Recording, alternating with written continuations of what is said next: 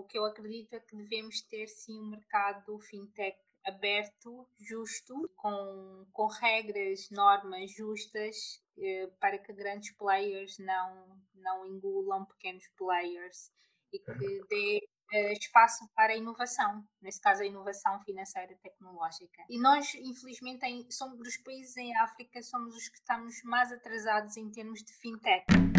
Qual é aqui a grande limitação das carteiras virtuais? É, de, como está, está à vista, é o fato de eu só poder usar o dinheiro nesse ecossistema Cubinga ou nesse ecossistema Soba. Ou seja, eu não posso usar o meu dinheiro em mais plataforma nenhuma. Olá, seja bem-vindo a mais um episódio do Voices and Hack Podcast. Eu sou Vicente Pax Tomás e hoje temos como convidada a Wanda Oliveira, cofundadora da Bantu Makers. Seja bem-vindo a esta segunda parte da nossa conversa, onde iremos abordar a temática sobre o mercado de fintech em Angola. A primeira parte, a Wanda fez a introdução sobre os projetos que ela está envolvida juntamente com a equipa uh, dela, onde falamos da Mais, da Salo e do Luei.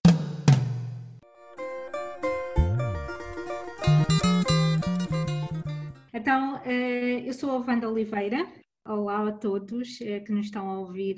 A fintech, a palavra uh, significa fi, uh, financeiras tecnológicas, ou da palavra do inglês, Financial Technologies, e basicamente refere-se à inovação tecnológica nos serviços financeiros. Ou seja, usar, criar novos modelos, até pode não, não tem que ser necessariamente software, pode ser modelos de negócio, processos processos ou novos produtos, então eh, na, na criação ou no desenvolvimento ou na inovação de novos serviços financeiros. De forma simples, é isto que significa fintech. Uh, existem, existem várias áreas de fintech. De, de fintech Existem as fintechs de pagamentos, pagamentos online, das maiores, das mais conhecidas, o PayPal, primeiras, uh, não necessariamente das primeiras, mas das mais bem-sucedidas fintechs a nível global. Eu acho que mesmo quem nunca usou o PayPal na sua vida já ouviu falar. Uhum. É um meio de pagamento disponível em muitas plataformas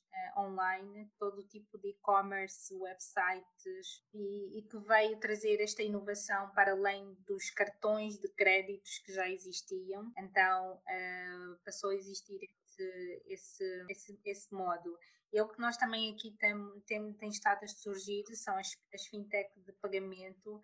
Já existem aqui algumas carteiras virtuais no nosso país. Carteiras virtuais é basicamente é o conceito de carteira, um sítio onde tu pões o, tiras o teu dinheiro do é. banco e, e podes fazer pagamentos. Aqui temos, uh, acho que uma das primeiras que surgiu foi o Uscamba, não sei se já ouviram falar, é, talvez das primeiras fintechs angolanas. Também tem a ProxyPay, uh, que uhum. ajuda ajuda uh, comerciantes a receberem pagamentos via referência, em vez, como eu disse, o processo muitas vezes de conseguir a referência na EMIS, que é a entidade que. Pagamentos em Angola, basicamente, eles têm um monopólio disso. Uh, como é muito difícil e principalmente para um pequeno negócio, pode ser um processo bastante. Para já é bastante burocrático, pode ser bastante custoso também, principalmente quando se é um pequeno negócio.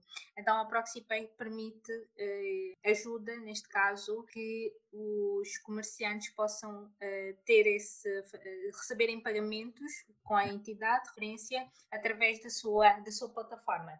Neste, desculpa, uh, Wanda, então neste caso poderíamos estar aqui a, a dizer que as fintech resumem-se comparando com as instituições financeiras, eles têm menos burocracia, menos taxas, é isso? É a facilidade da entrega do serviço? Se... Resumidamente, tem, tem a ver com a inovação que eu estou a trazer a, a, ao mercado e essa uhum. inovação tem sempre que ser mais eficiente, mais conveniente, mais fácil, mais simples de usar. Então, tudo que facilite a vida uh, das pessoas, não é? Uhum. Ou, ou, das empresas, nesse caso também. Então, uh, essa revolução das fintech. Só para deixar-me só de continuar aqui, só para depois fazer o wrap. O, o wrap.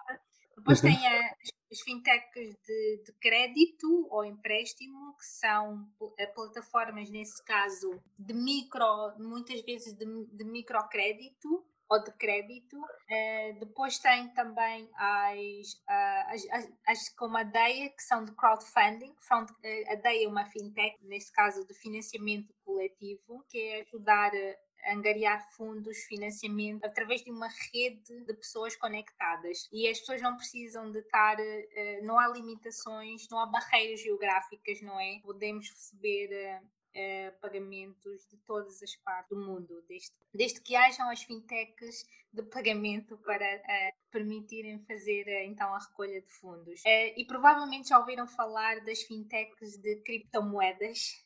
o Bitcoin é a mais famosa criptomoeda e tem surgido, acho que a febre ainda não chegou aqui no nosso país, mas em, muitos, em muitas geografias já, tem, já, já existem muitas fintechs uh, de criptomoedas, tendo o Bitcoin talvez a mais famosa delas todas. Estamos a falar de criptomoeda, que é o conceito, para quem não está familiarizado, uh, estamos a falar de um sistema que usa a tecnologia blockchain. Não me peçam para explicar blockchain, ok? Uh, eu percebo, mas só peço não, não, não explicar em português então vai ser horrível. Okay. Uh, mas é uma tecnologia, uh, o objetivo é, é, é não haver é, é, é eliminar uh, o Banco Central ou os bancos centrais, ser um, sistema descentralizado uh, que traga mais transparência, em que uh, é mais difícil cometer-se fraude, por exemplo, porque é sempre preciso, porque está dividido em blocos, daí a parte do blockchain, e então e cada bloco são pessoas anónimas que têm que validar e qualquer alteração tem que ser tem que ser validada por todos que fazem parte do bloco. É assim, não vão muito por mim, é melhor ir pesquisar o que é, que é o blockchain do que é criptomoeda. Então a ideia é vir substituir não é, as nossas moedas, o kwanza, o dólar, qualquer qualquer outra moeda e torná-la uh, tornar esse acesso à moeda mais democrático. Eu acho que falei das principais dos principais um... tipos de fintechs, neste caso, definiste, não é? E... e também existem de fintechs de, como é que se diz, compliance, de conformidade ou controle financeiro. Acho que fica mais para controle, compliance, né? Controle financeiro é, que basicamente, por exemplo, podem, podem auxiliar no controlo de despesas ou, sim, uh, gerir gastos financeiros, uh, isto muito mais virado, se calhar, para as empresas, para o, para o B2B, o business to business. Yeah. Basicamente é isto. qual era a outra questão a seguir? Era quantas fintechs temos? Sim, quantas fintechs temos no país? Isso é Angola. Falar, eu vou, eu vou ser aqui um bocado. Um, porque assim, fintechs ativas, neste momento, eu creio que só temos Uh, umas quatro ou cinco. Okay. E estou a falar aqui porque são todas elas carteiras virtuais, porque é o que nós temos. Nós temos o, a SobaPay, o Uscamba, temos o Aqui, temos a carteira virtual de, da Cubinga, temos a carteira virtual da Mambo, por exemplo. Talvez existam mais, que eu não estou a par, mas, por exemplo, estas que eu acabei de mencionar, exceto o Aqui e o Uscamba, elas estão todas, uh, são um produto agregado a um negócio e elas surgiram para resolver esse problema que mencionei da falta de pagamentos online. É, porque com uma Cubinga, por exemplo, eu não sei se estão, eu estou a falar da Cubinga, espero que muita gente sabe, eh, esteja familiarizado. Cubinga é uma, é uma empresa, uma plataforma de, de táxi, é, neste caso privado, tipo, eu posso pôr o meu carro é, na Cubinga para fazer render, ou posso eu também conduzir o meu carro e ganhar um, uns trocos fazendo de motorista. Uh, então é uma espécie do Uber, uh, para quem está familiarizado com, com esta startup, que acho que já não é startup a esta altura do campeonato. Então, uh, porque é que uma startup como a Cubinga precisa de ter uma carteira virtual? É exatamente pela dificuldade dos pagamentos online. E não só, e por, pelo custo também da operação, porque cada motorista andar com um TPA para fazer para receber pagamentos é um custo. Eh, se nós pensarmos, é um custo, eh, há, há, vários custos associados aqui. É o custo de carregar, de gastar energia para carregar, não é? Os TPAs, o custo do papel para que saia o, o, o recibo, é, o custo da internet, que ele tem que estar conectado, não é? Neste caso ao telefone, ao smartphone. Então, e como eu disse, é difícil escalar-se o um negócio quando tem tantos esses custos associados. E as taxas que o próprio banco depois cobra. Exatamente, exatamente, porque o banco cobra taxas também para isso. Uh, e é muito mais difícil, como podem imaginar, uh, fazer isto uh, com, só com dinheiro não é? Porque pode acontecer que não tenha. E também a questão da segurança. Uh, não só pode acontecer que uh, não haja trocos, mas também tem a questão da segurança dos motoristas andarem com determinados valores, uh, podem, podem tornar-se alvos, não é? De, de criminosos.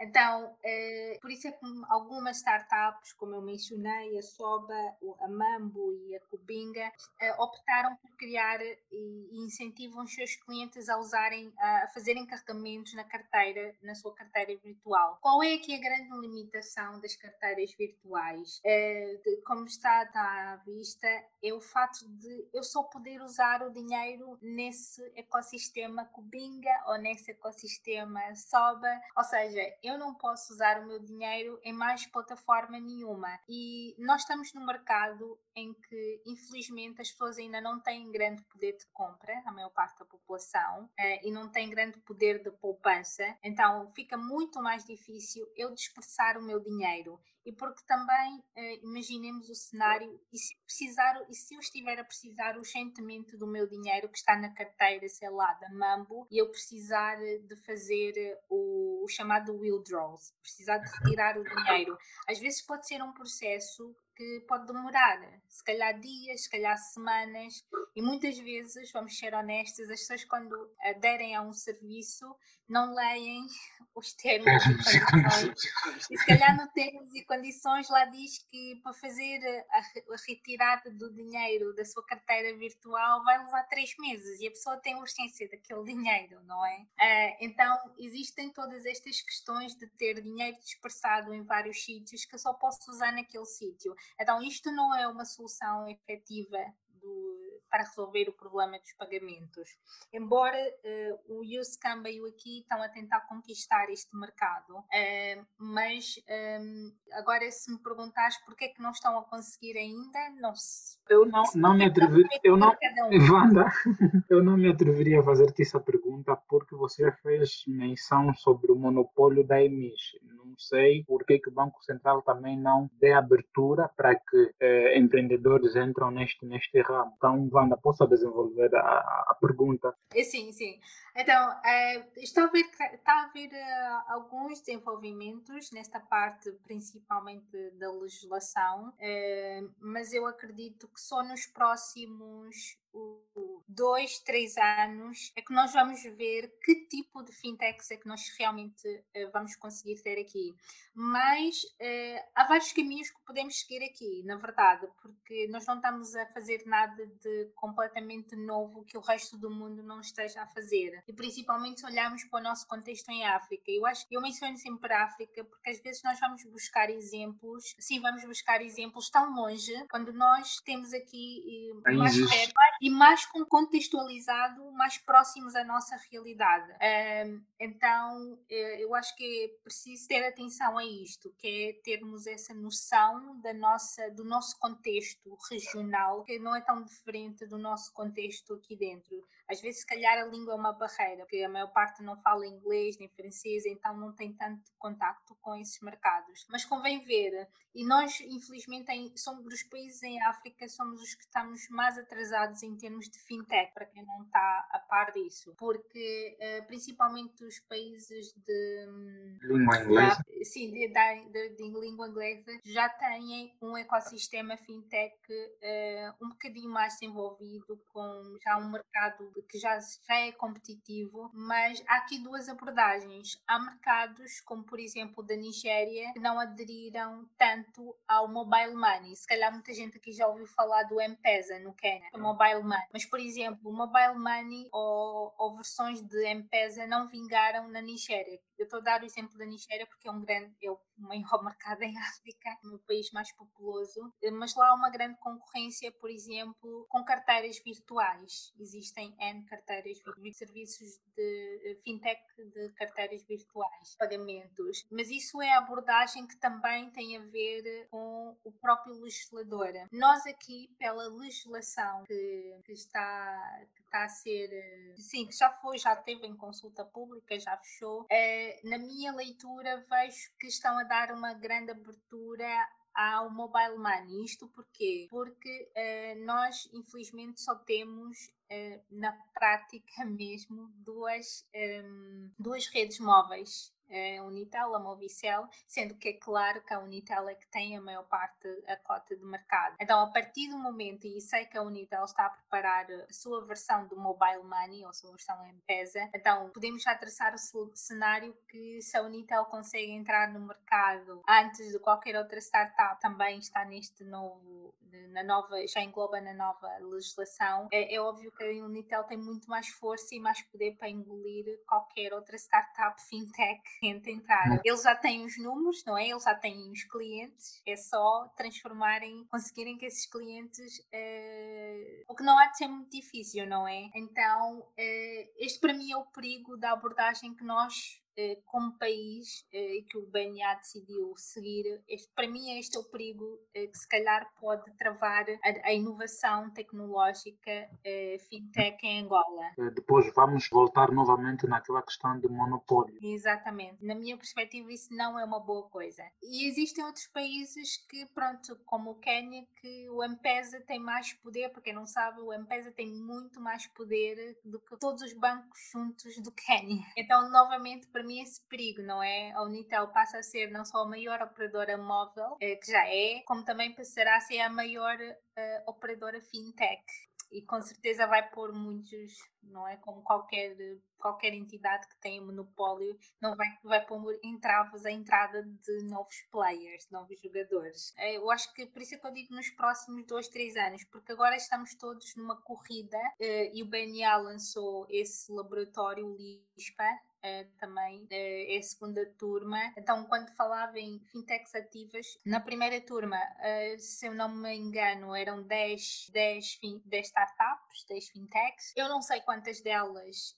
estão ativas, eu não sei quantas delas realmente estão ativas no mercado, ativas no sentido, têm clientes, geram receita, não vou dizer geram lucro ainda, mas que geram pelo menos receita. Não sei quantas, não sei, não sei infelizmente não há partilha de informação para, para nós termos também uma melhor, uma melhor imagem do, do ecossistema, uh, mas infelizmente ainda não há grande partilha de, de dados, que é bastante importante. Nós temos que partilhar mais dados sobre, sobre isso. Ver nesta turma, nessa turma, quanto a nós, não depender de nós, nós, nós queremos estar no mercado o mais rapidamente possível, exatamente porque sabemos que estamos a correr contra o tempo, estamos a correr contra grandes players que têm, têm infelizmente mais recursos do que nós. Como estavas a, a, explicar, mencionaste a Nigéria e o Quênia, que são os papões em África. Também não te esqueças de que a África do Sul está bem longe. Ah, desculpa, a África do Sul também tem uma taxa de bancarização maior que nós. Okay. O mercado deles muito mais maduro do que o nosso. É, ou seja, o sistema financeiro deles está muito mais maduro do que o nosso. Então, eu nem sequer nos comparo à África do Sul. Estão ao mesmo, quase ao mesmo nível, não é, se não para dizer ao mesmo nível que uh, um país europeu, por exemplo. Uh, então, eu gosto de comparar com outros países. Podíamos estar na mesma corrida, mas ainda assim conseguimos ficar para trás. ok. E neste caso, uh, quais são as vantagens das fintechs? Embora que no mercado ainda não temos o um número exato delas. Há várias vantagens que, que, as fintechs trazem. Trazem uma maior democratização uh, no acesso a serviços financeiros, na minha perspectiva, de forma global, porque elas trazem novos modelos, novas soluções que tentam transformar ou ajudam a transformar o acesso, o acesso não só a serviços financeiros, mas também uh, muda modelos mudam indústrias completas e trazem mais eficiência na, na vida das pessoas. Uh, por exemplo, pensando aqui um bocado também do, no nosso contexto, o que eu mencionei dos pagamentos online. Se tivermos um mercado aberto, que é o que eu defendo também, temos um mercado aberto para que as fintech possam desenvolver, possam testar o mercado, testar novas soluções, novos produtos, novos modelos de negócio. Isso vai ser benéfico não só para a população, para as pessoas que usam, uh, vão usar esses, esses produtos ou serviços, mas vai ser benéfico para a economia, porque estamos a ajudar a gerar a economia. Eh, e as fintechs, por estarem ligadas à tecnologia, não é? Financial technology, ou seja, tecnológica, ela uh, traz maior segurança. É muito mais é muito mais é muito mais fácil e, e consegue-se de forma mais eficiente fazer-se o chamado track, desculpem novamente usar aqui um anglicismo. isso. Exatamente. Uh, em relação a questões de fraude ou branqueamento de capitais e nós no nosso país infelizmente ainda temos um grande problema uh, na questão de, de branqueamento de capitais, não é? Por isso é que uhum. ficamos com acesso aos dólares uh,